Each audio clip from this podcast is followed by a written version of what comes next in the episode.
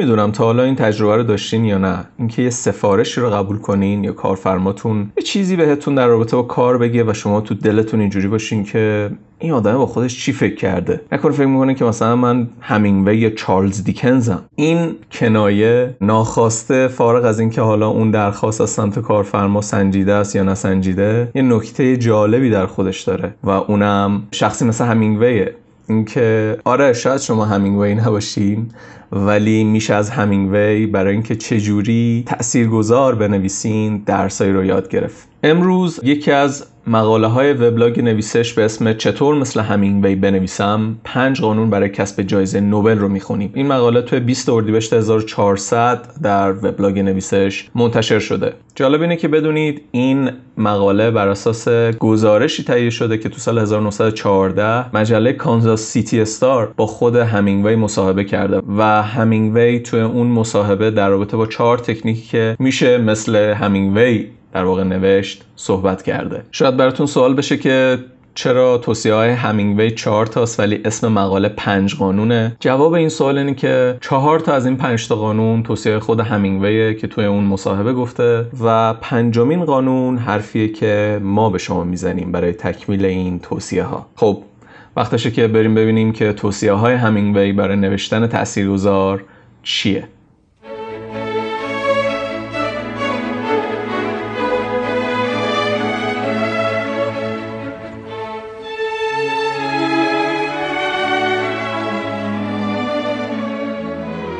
سلام این قسمت پنجم نویسشکسته. ما اینجا قراره در رابطه با بازاریابی محتوایی و چیزهای پیرامونش صحبت کنیم. سعی می‌کنیم که یه سری مقاله رو که قبلتر تو وبلاگ نویسش منتشر شده یا قرار منتشر بشه رو با یه شاخ و برگای بیشتری همراه کنیم و با زبان ساده روایت کنیم. خلاصه اگر با محتوا سر کار دارین احتمالا نویسشکست می‌تونه براتون جذاب باشه و برید به وبلاگ و سایت سر بزنید. و اگرم به محتوا برای کسب و کارتون نیاز دارین نویسش می‌تونه کمکتون کنه.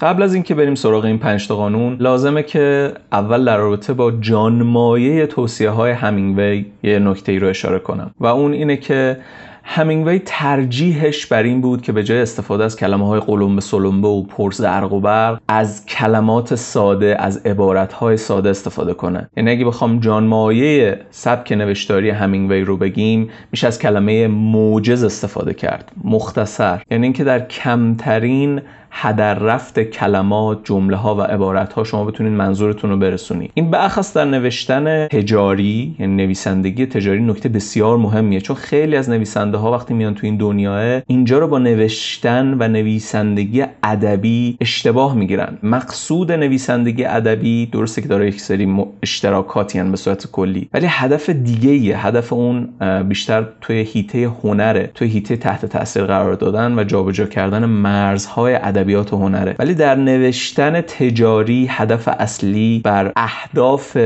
business و تجارته که حالا می‌تونه فروش باشه می‌تونه نمی‌دونم awareness باشه می‌تونه خیلی چیزهای مختلفی باشه. ولی چیزی که این وسط خیلی مهمه اینه که در این دنیا وقت خیلی کمه آدم ها کم حوصلن و شما این که میرید سراغ مشتری در بیشتر مواقع درسته که حالا مشتری هم موقعی میاد به وبسایتتون به وبلاگتون سر می‌زنه که اونم حالا شامل خیلی مراحل مختلفی میشه از اینکه مشتری وفادار بشه یا انقدر به شما اعتماد کنه که مدام به شما رجوع کنه. ولی حکم در اینجا اینجوریه که شما این که میرین سراغ مشتری. برعکس نویسندگی ادبی که مشتریه که میره سراغ متن سراغ کتاب سراغ داستان. برای همین شما باید همیشه این رو در نظر بگیرید که وقت کمه پیچیدگی کم. شما باید بتونید منظورتون رو در کوتاه ترین زمان ممکن و کمترین کلمات و عبارات بهش برسونید. قلم به سلم به حرف زدن اظهار فصل کردن اتفاقا اتفاقا اینجا معکوس عمل می‌کنه و تاثیر معکوس می‌ذاره و خیلی موقع می‌تونه مشتری رو پس بزنه. بنابراین جانمایه این مقاله و حرفهای همینگوی و سبک نوشتاری اون بر موجز بودنه.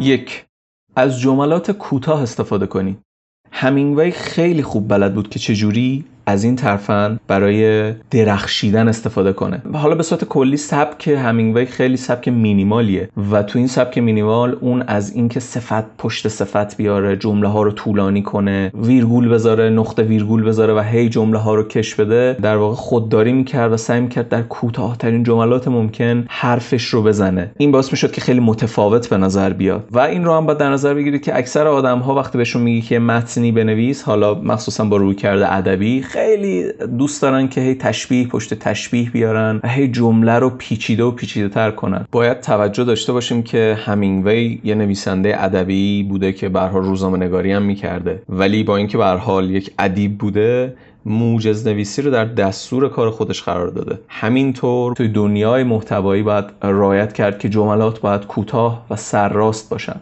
در رابطه با نبوغ همینگوی صحبت کردیم و اینکه چجوری از جملات کوتاه استفاده می‌کنه یه داستان داره همینگوی که 6 کلمه است. داستان اینه.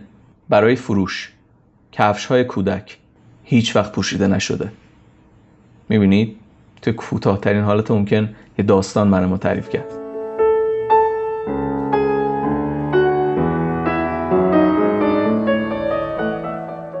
دو. پاراگراف ها را کوتاه کنید. اگه با ابزارالات SEO کار کرده باشین یا SEO می‌بینید که خیلی موقع ها بهتون این نکته رو اشاره می‌کنه که پاراگرافات بلنده. بهتر که پاراگرافات زیر 150 کلمه باشه. توصیه ما به شما اینه که اگر می‌تونید بهتره که پاراگرافاتون از 150 کلمه هم کمتر باشه. یعنی حد اکثر روی 100 کلمه وایسه به نظر میاد که جای بهینه ایه از پاراگراف های بلند جمله های بلند جمله های تو در تو به هم پیوسته خودداری کنید. این یه جورایی به نکته قبلی هم که در رابطه کوتاه بودن جملات بود ربط داره. جملات کوتاه می‌تونه به شما کمک کنه که پاراگراف های کوتاه بسازین دوباره لازمه که این نکته رو بهش اشاره کنم که شاید قواعد نوشتن توی دنیای علمی برای مثال اینکه مقاله آیسای بنویسید یا توی دنیای ادبیات جور دیگه ای باشه که میگم در صورت کلی اینا همه به هم ربط دارن. ولی در نویسندگی تجاری و دنیای بازاریابی محتوایی شما باید سعی کنید که کوتاه مختصر و جامع حرفتون رو بزنید و از زیاده گویی تملق اظهار فضل به شدت خودداری کنید.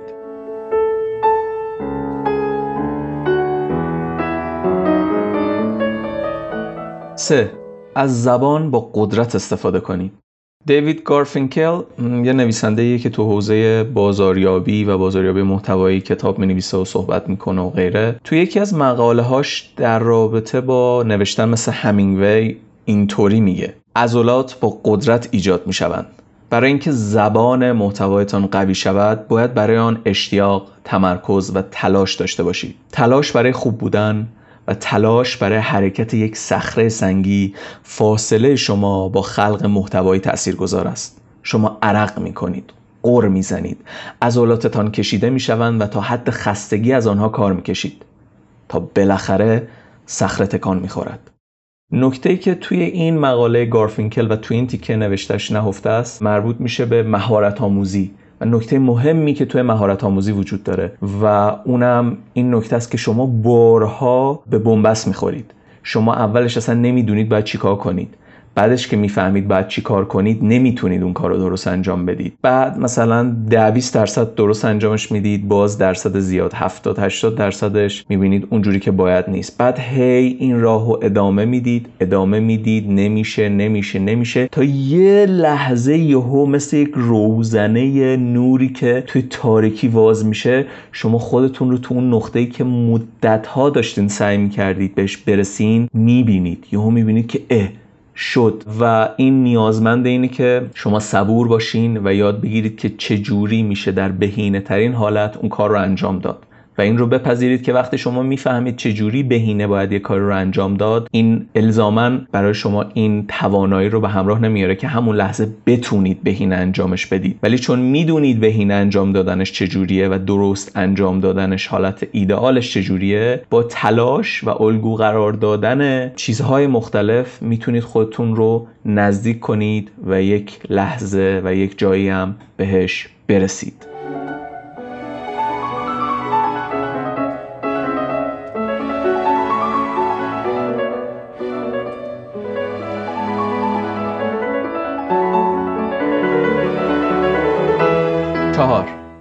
مثبت باشین.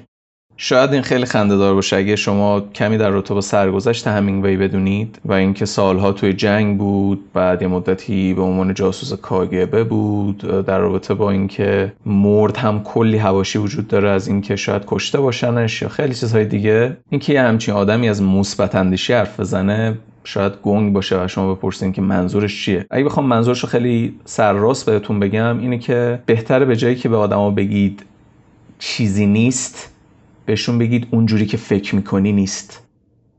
میشل فورتین این موضوع رو خیلی خوب تو یکی از نوشتاش توضیح میده. میگه اینکه به آدما بگید یه چیزی وجود نداره الزاما اون آدما رو به این نتیجه مثبت نمیرسونه. چون که آدما باز میچسبن به اون کلماتی که شنیدن.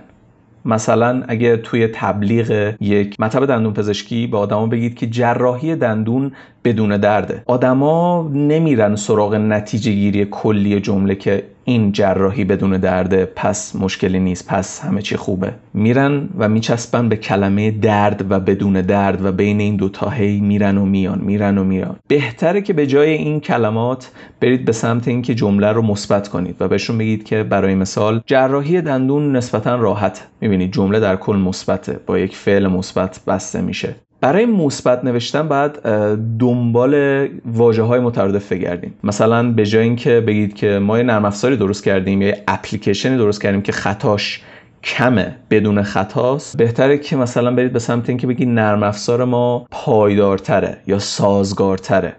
این کمک می‌کنه که آدم ها باز برن به سمت یک نتیجه گیری مثبت. به همین ترتیب میشه ادامه داد دیگه. بار منفی رو باید سعی کنید که از جملاتتون بگیرید و جملات رو ببرید به سمت مثبت یا حداقل خونسا. مثلا به جای اینکه از کلمه ارزون استفاده کنین که با خودش یه جور بار منفی داره بهتره که از کلمه اقتصادی یا همون در مترادف انگلیسیش اکونومیک استفاده کنید این حس بهتری به آدم میده. چون که کلمه اول یعنی ارزون بودن مترادف چیپ یا دم دستی بودن فقیر بودن و خیلی چیزهای هم رده این کلمه است. ولی کلمه دوم یعنی اقتصادی حس باهوش بودن حس پسنداز کردن حس بردن رو به آدما میده. این قضیه رو بخص توی سخنرانی های سیاستمدارها میشه دید. اینکه چقدر با ظرافت از کلمه ها و جمله ها استفاده می‌کنن. برای مثال خیلی کم از کلمه جنگ استفاده می‌کنن و بیشتر ترجیح میدن مثلا از کلمه مبارزه استفاده کنن. مبارزه با فلان چیز مبارزه با بهمان چیز تا جنگ. یا مثلا از کلمه فقر کمتر استفاده می‌کنن می‌بینید که بیشتر از کلمه کم درآمد اقشار کم درآمد استفاده می‌کنن و خیلی چیزهای دیگه. این نکته رو که چجوری میشه یک مفهوم منفی رو به مثبت ترین شکل ممکن یا خونسا ترین شکل ممکن منتقل کرد رو میشه از سخنرانی های سیاستمدارها به خوبی یاد گرفت.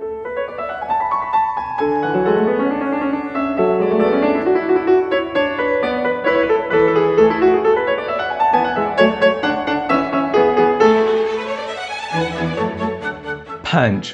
فقط به چهار قانون بالا تکیه نکنید پنجمین قانون که به نوعی نتیجه گیری این مقاله هم به حساب میاد اینه که این چهار نکته ای که همینگوی توی این گزارش گفته کلیت و جانمایه این که چجوری بنویسه ولی این قوانین مربوط به خود همینگویه. یعنی آدم توی شیوه نوشتاریش و تو سبکش به این نتیجه ها رسیده. ولی این به معنای اینکه دیگه این است و جزی نیست. برای شما نباید باشه. همینطور تو سال 1934 همینگوی به اف اسکات فیتزجرالد نویسنده معروف آمریکایی گفته که من برای نوشتن یه صفحه شاهکار 91 صفحه می نویسم که در بیشتر مواقع 90 صفحش میره تو سطل زباله. یعنی همون نکته همیشگی کار گل کردن. کار گل کردن اینه که شما مدت زیادی تلاش می‌کنید ولی بهرهوریتون کمه تا بالاخره به نقطه تعادل و ایدئالتون می‌رسید. همین طور باید در رابطه با مهارت آموزی این نکته ای رو که من در اکثر قسمت های نویسشکست گفتم رو دوباره تکرار کنم و اونم اینه که مهارت آموزی یک چیزیه که شما آروم آروم با انجام دادنش یادش می‌گیرید. باید بهش وقت بدین رابطه ای داره با استعداد ولی اونقدر رابطه مستقیم نیست که اینجوری باشیم اونایی که استعداد دارن بردن این بازی ها و اونایی که استعداد ندارن. دارن باختن. شما با تقلید از آدم های بزرگ و درست هر کاری که انجام می‌دید می‌تونید یواش یواش به فرمول های جالبی برسید به نظر من یکی از بهترین نمونه ها و روش ها و سبک ها برای یادگیری کاریه که نقاش ها می‌کنن. نقاش ها معمولا روند آموزشیشون اینجوریه که از همه سبک ها و دوره های نقاشی شروع می‌کنن یه سری کار کشیدن و تو اون کار کشیدن ها چیزهایی رو یاد می‌گیرن نکاتی رو از اینکه چجوری باید طراحی کنن ترکیب بندی کنن با رنگ و حالا ابزارالات مختلف از نمی‌دونم رنگ روغن آبرنگ مداد زغال و و و. با همه اینها چجوری باید کار کنن؟ اینا رو یاد می‌گیرن و بعد از یه نقطه به بعد رو میارن به شخصی سازی اون چیزی که یاد گرفتن. و به نظرم توی نوشتن و خیلی کارهای دیگه میشه از این فرمول استفاده کرد. این که شما برید و از بزرگان اون کار تقلید کنید و از دل این تقلیدها به سری فرمول ها و نتیجه ها برسید و بعد اون فرمول ها و نتیجه ها رو شخصی سازی کنید. چون که باید به این نکته توجه کنید این قوانین رو هم یک سری آدم دیگه یه سری بزرگانی ساختن که خودشون هم به هر حال آدم بودن. اونها هم از تقلید یه سری آدم دیگه به این نتیجه ها رسیدن. بنابراین این قوانین آیه های الهی نیستن. و میشه تغییرشون داد میشه شخصی سازیشون کرد. اون چیزی که باهاش می‌تونید متر کنید و بسنجید که آیا دارید درست میرید یا نه اینکه آیا اون قانونی که بهش رسیدین داره براتون کار می‌کنه درست داره کار می‌کنه. اگر آره که خب بردید تمام. و اگر نه چجوری میشه بهینش کرد تا بتونید به بهرهوری بیشتری برسید؟ اگر این راه و روش شما باشه مطمئن باشید که به جای جالبی می‌رسین و تبدیل به آدم خاصی میشین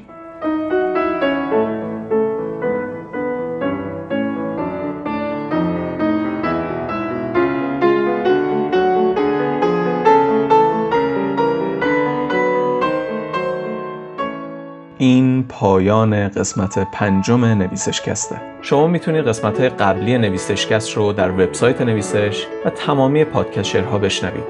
همینطور با عضویت یا همون subscribe کردن نویسشکست در podcatcher تون می‌تونید از قسمت های جدید با خبر بشید. اگر به دنیای محتوا و بازاریابی محتوا علاقه مندید حتما به سایت و وبلاگ نویسش سر بزنید.